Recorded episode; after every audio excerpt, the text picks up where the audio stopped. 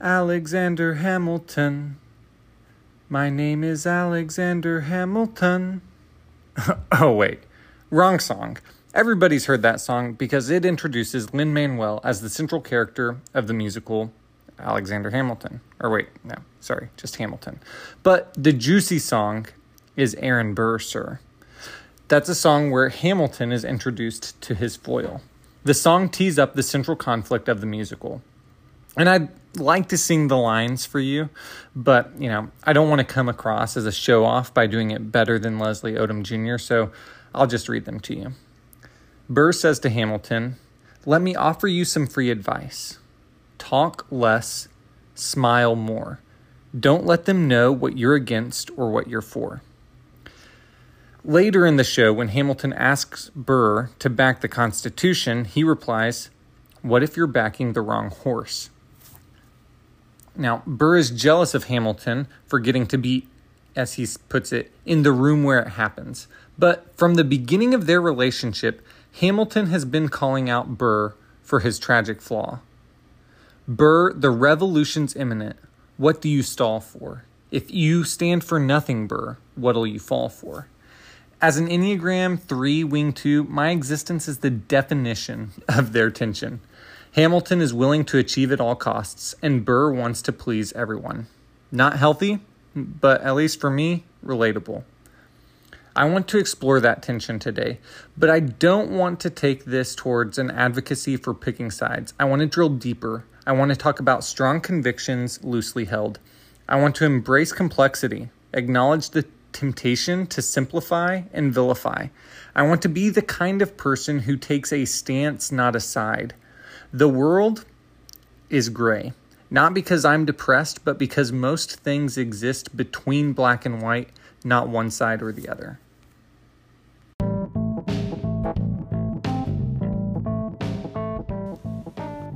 I'm Josiah Holland, born in 1996, and the last four of my social security number are none your business. This podcast is my attempt to merge humor, philosophy, and whatever interesting things I encounter along the way. I'm interested in the Aaron Burr phenomenon because when I talk to individuals, I find that most people are like Aaron Burr. They're not sure where they stand because to take a stand would potentially cause offense and risk intellectual isolation. It's the whole you can talk about anything, just not politics, religion, or money idea. When I examine this tendency within myself, I realize that part of my hesitancy comes from my fear of being found incapable of defending my position. It's about not looking stupid as much as it is about not offending. And then you've got your loud voices on social media. I think they also hate looking stupid but they've taken a stance. So, by gosh, they're going to defend it. The best defense is a strong offense, right? Sling mud harder than the other side and try to win the vote for the least ugly. Convince your constituents or friends that your opposition hates something core to your followers' identity. And with their identity under threat, they'll fall in line. It's hard to hate someone over a disagreement, but it's easy to seek their detriment when you believe they seek yours. We live in a world where those on the fringes leverage shame, fear, and anger to move those in the middle towards picking a side.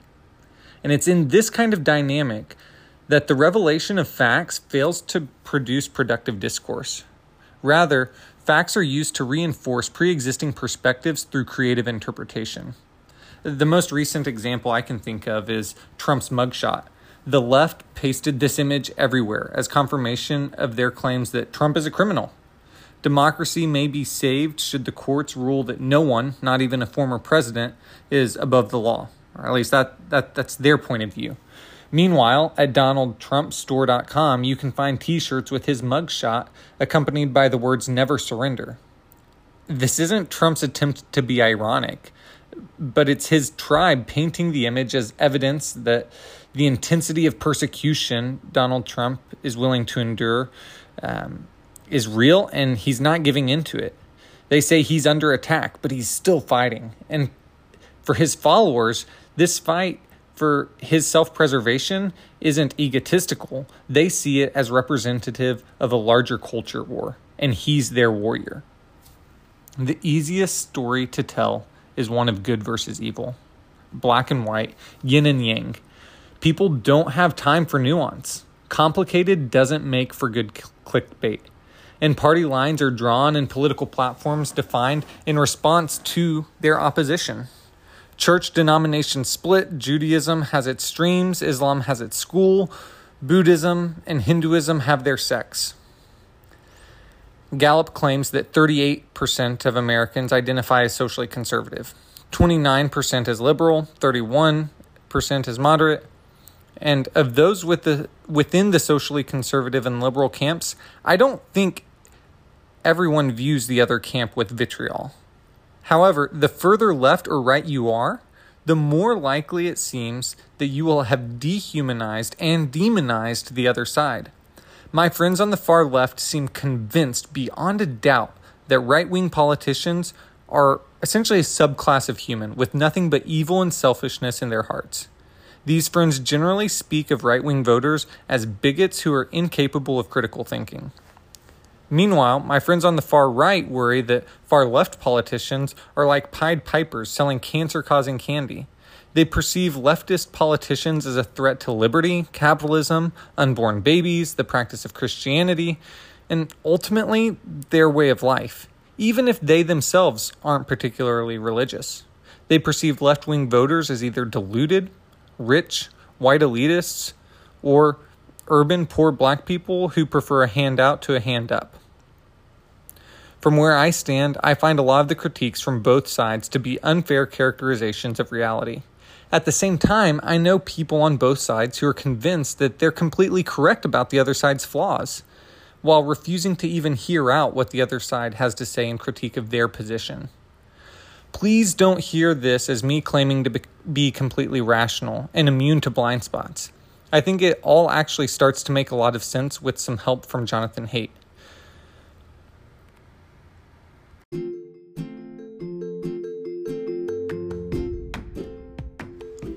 This episode is brought to you by Royal Halal Foods. Though this company doesn't sell food yet, my friend Morteza is starting up an Afghan restaurant in Dallas, and when he launches, I want to see him overwhelmed with customers. Considering that this is the biggest podcast on the internet and potentially the best thing since sliced bread, what better platform could we use to publicize his business? So, yeah, he's not in operation yet, but if you're business savvy and want to help me help him with a business plan, please reach out because I know nothing about the restaurant industry. And maybe you'll get a free meal out of it with the code JustWishing. See what I did there? Now, back to our regular programming. Okay, so I said before we broke for that commercial, um, Jonathan Haidt. I don't actually know how to say his last name. Maybe it's Height.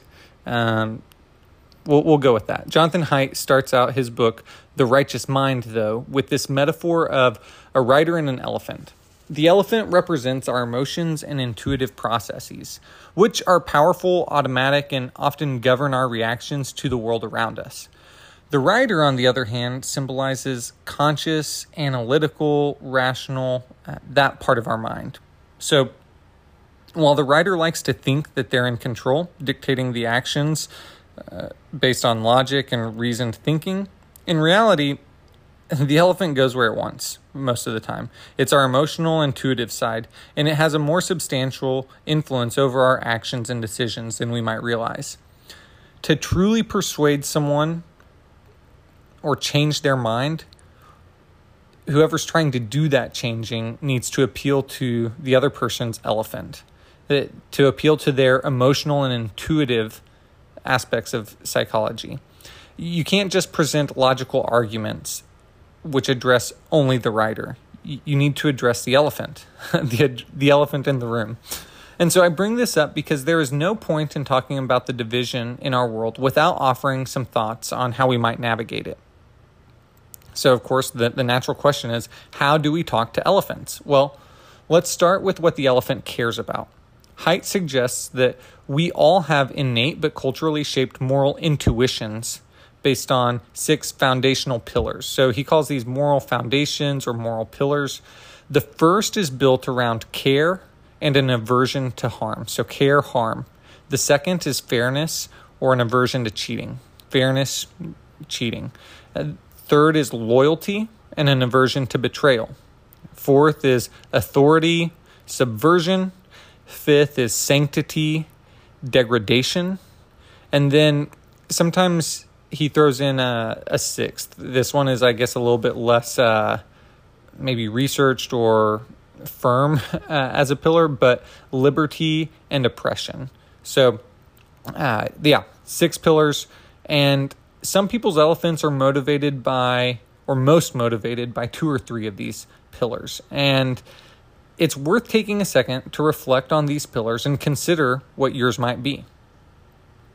I'll read them again care and harm, fairness and cheating, loyalty and betrayal, authority and subversion, sanctity and degradation, liberty and oppression. So let's apply these pillars to the context of several contentious topics. We'll start off first with abortion. The sanctity degradation pillar is a major factor for those who oppose abortion on religious grounds. These people see life as sacred. On the other side, people advocating for a woman's right to choose may be focusing on the Care Harm Foundation, emphasizing the potential suffering that an unwanted pregnancy can cause. Of course, a pro life advocate may respond to this by saying that, well, I'm motivated by my care for the unborn child.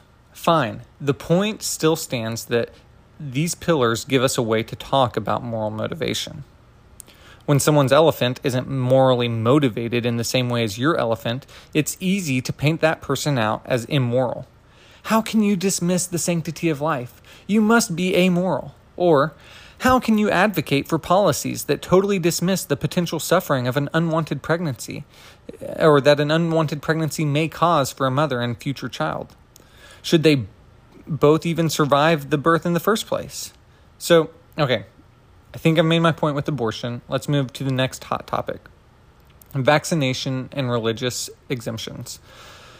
If we uh, look at Haidt's care, harm, and liberty oppression pillars here, uh, we'll see that some might oppose mandatory vaccinations based on the liberty and oppression pillar. They argue for individual freedom of choice.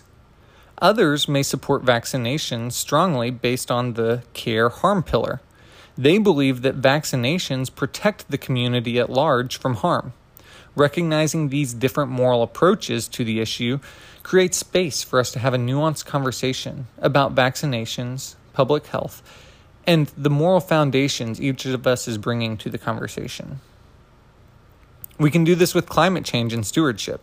Activists may use care harm to emphasize the harm that climate change poses to people, especially vulnerable populations, and the responsibility to care for others by mitigating these harms.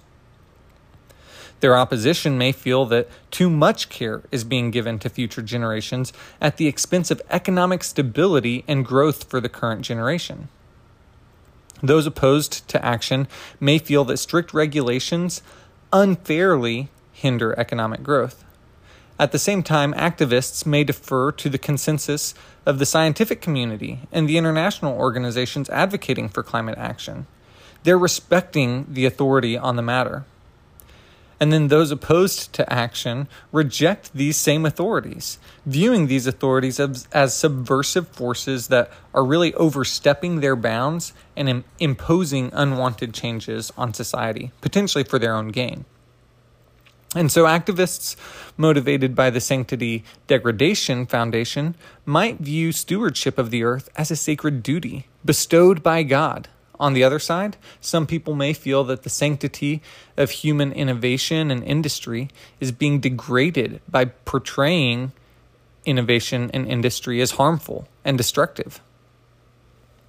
So I really went overboard there with uh, climate change, but I'm just trying to pull in how each of these moral foundations can contribute to a conversation about what's really motivating somebody's stance or position on the topic. And then, as a last example, universal health care. Some people see universal health care as a matter of fairness and social justice, arguing that everyone should have equal access to Medicare. Or not Medicare, but medical care. Um, other people might oppose it because they believe it's unfair for them to pay for someone else's health care. Then, of course, there's an entire discourse to be had around what's broken in our current healthcare system and what kinds of changes are even feasible to propose. So, if at Thanksgiving this year you find your family suddenly sprinting towards hurt feelings and broken relationships by means of a political shouting match, my first recommendation is to tackle Uncle Freddie and give him a wedgie. No one will expect it. Everyone knows Uncle Freddie doesn't have a dog in the fight. So if you clearly couldn't have been tackling him for political reasons, then they're going to be so shocked by a grown person giving another grown person a wedgie that it should totally divert attention away from the debate, even if it makes things awkward. Now, if you don't have an Uncle Freddie to tackle, then my recommendation would be to enter the conversation with questions that help those who have picked sides start to recognize why they've even picked the side they've chosen. Though there's about 0% chance that anyone in that room is going to change their opinion, the best case scenario would be that everyone in the room can acknowledge and respect the moral foundation upon which the others are basing their arguments.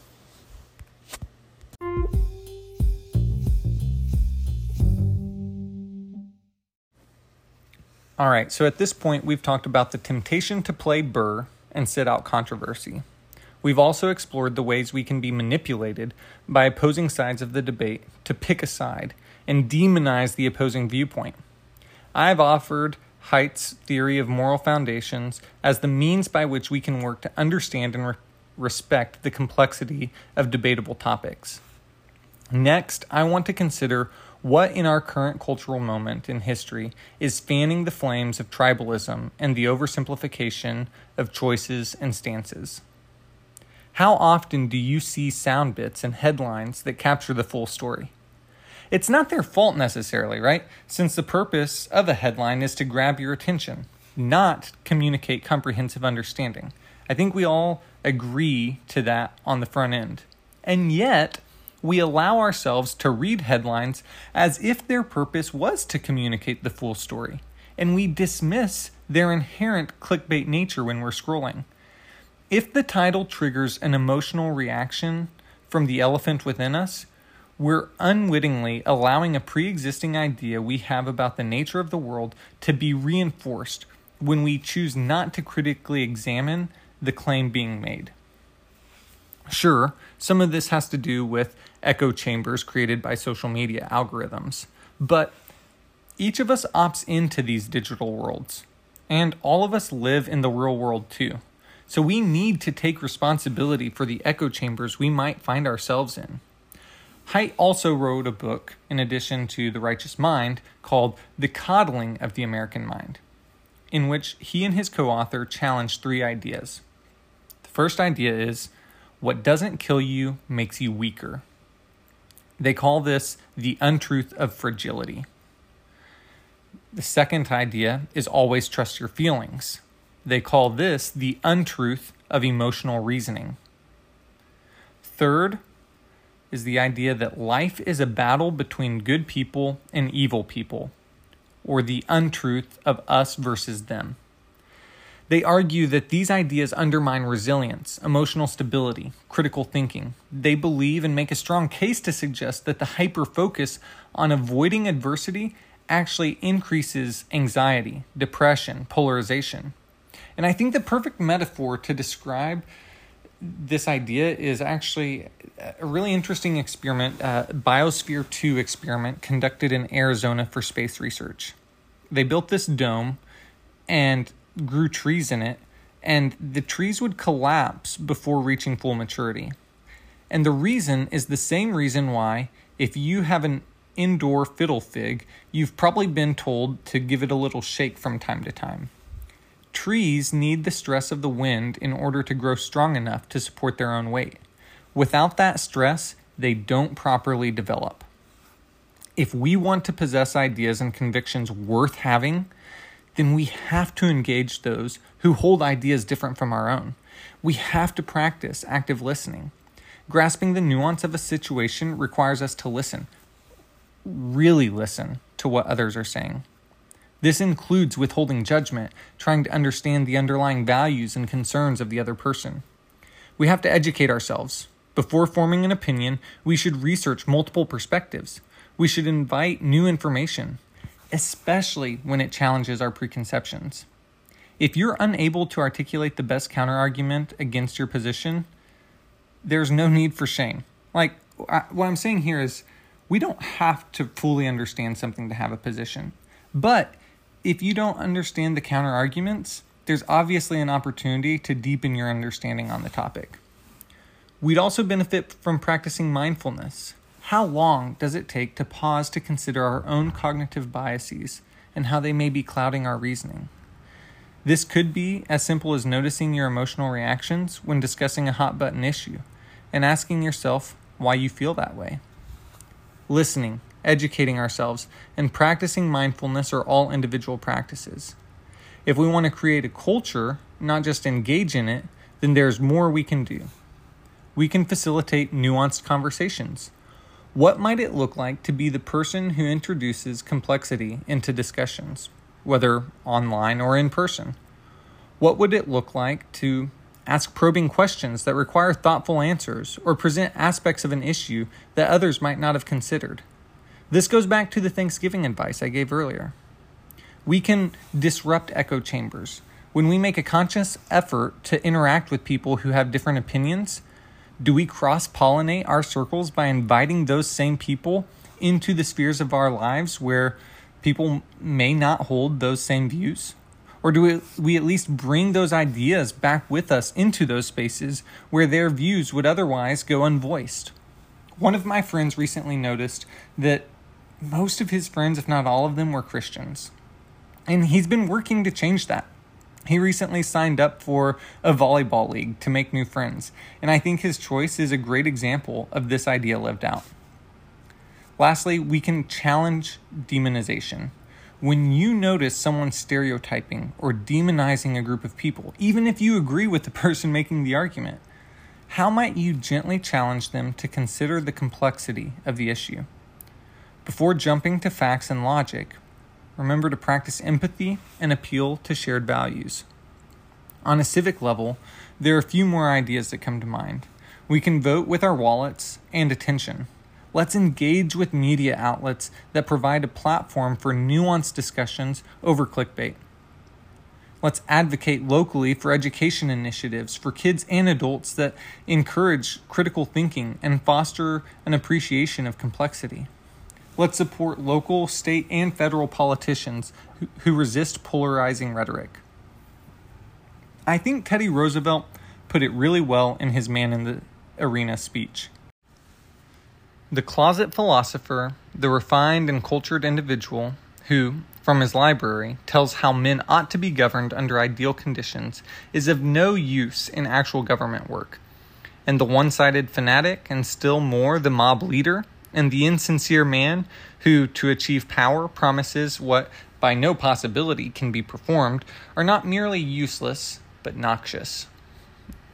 Okay, so Teddy admits that he is a strong individual by personal habit, inheritance, and conviction. Those are his words. However, he follows that up in his speech by saying that this does not mean that we may not, with great advantage, adopt certain of the principles professed by some given set of men who happen to call themselves socialists. To be afraid to do so would be to make a mark of weakness on our part. What is Teddy saying? He's saying that real strength is being able to see the sense in what those you disagree with are saying. It's not the ability to bury those people with nasty names faster than they can bury you. So, to wrap up, I've got to give credit to several authors who have challenged and deepened my thinking as it relates to all of this. In addition to Jonathan Haidt, I think Brene Brown is a phenomenal resource for anyone curious about vulnerability, courage, shame, and empathy. Chimamanda Ngozi Adichie, I think that's close to how you say her name, she's a Nigerian, has a TED Talk called The Danger of a Single Story that is definitely worth a watch. Ibram X. Kendi's work around anti racism is a great place to go if you want to be challenged in your thinking, especially as a white man like myself. Malcolm Gladwell is probably the best storyteller of our generation. That's my hot take for today. And his podcast, Revisionist History, and his books are all about challenging our intuition. He makes this claim, or I've heard him explain that for anything to be interesting, it has to challenge our intuition. And uh, I think he does a great job of creating interesting content. Similar to Gladwell is Adam Grant, with thoughtful insights into work, psychology, sociology, and his book Think Again is fantastic. I also believe everyone ought to read Daniel Kahneman's work around System 1 and 2 thinking in the book Thinking Fast and Slow. Lastly, as a Christian interested in making sense of Hebrew and Christian scriptures, I've deeply appreciated how Tim Mackie from the Bible Project and Marty Solomon from the podcast Bema have helped me begin to appreciate the complexities of the Bible. For me to assume that I'll ever be able to fully appreciate a collection of works written to people of a different worldview, language, and place in history would be, well, foolish arrogance. But I'm finding that I actually really like not having everything figured out. Strong convictions, loosely held. A stance, not a side.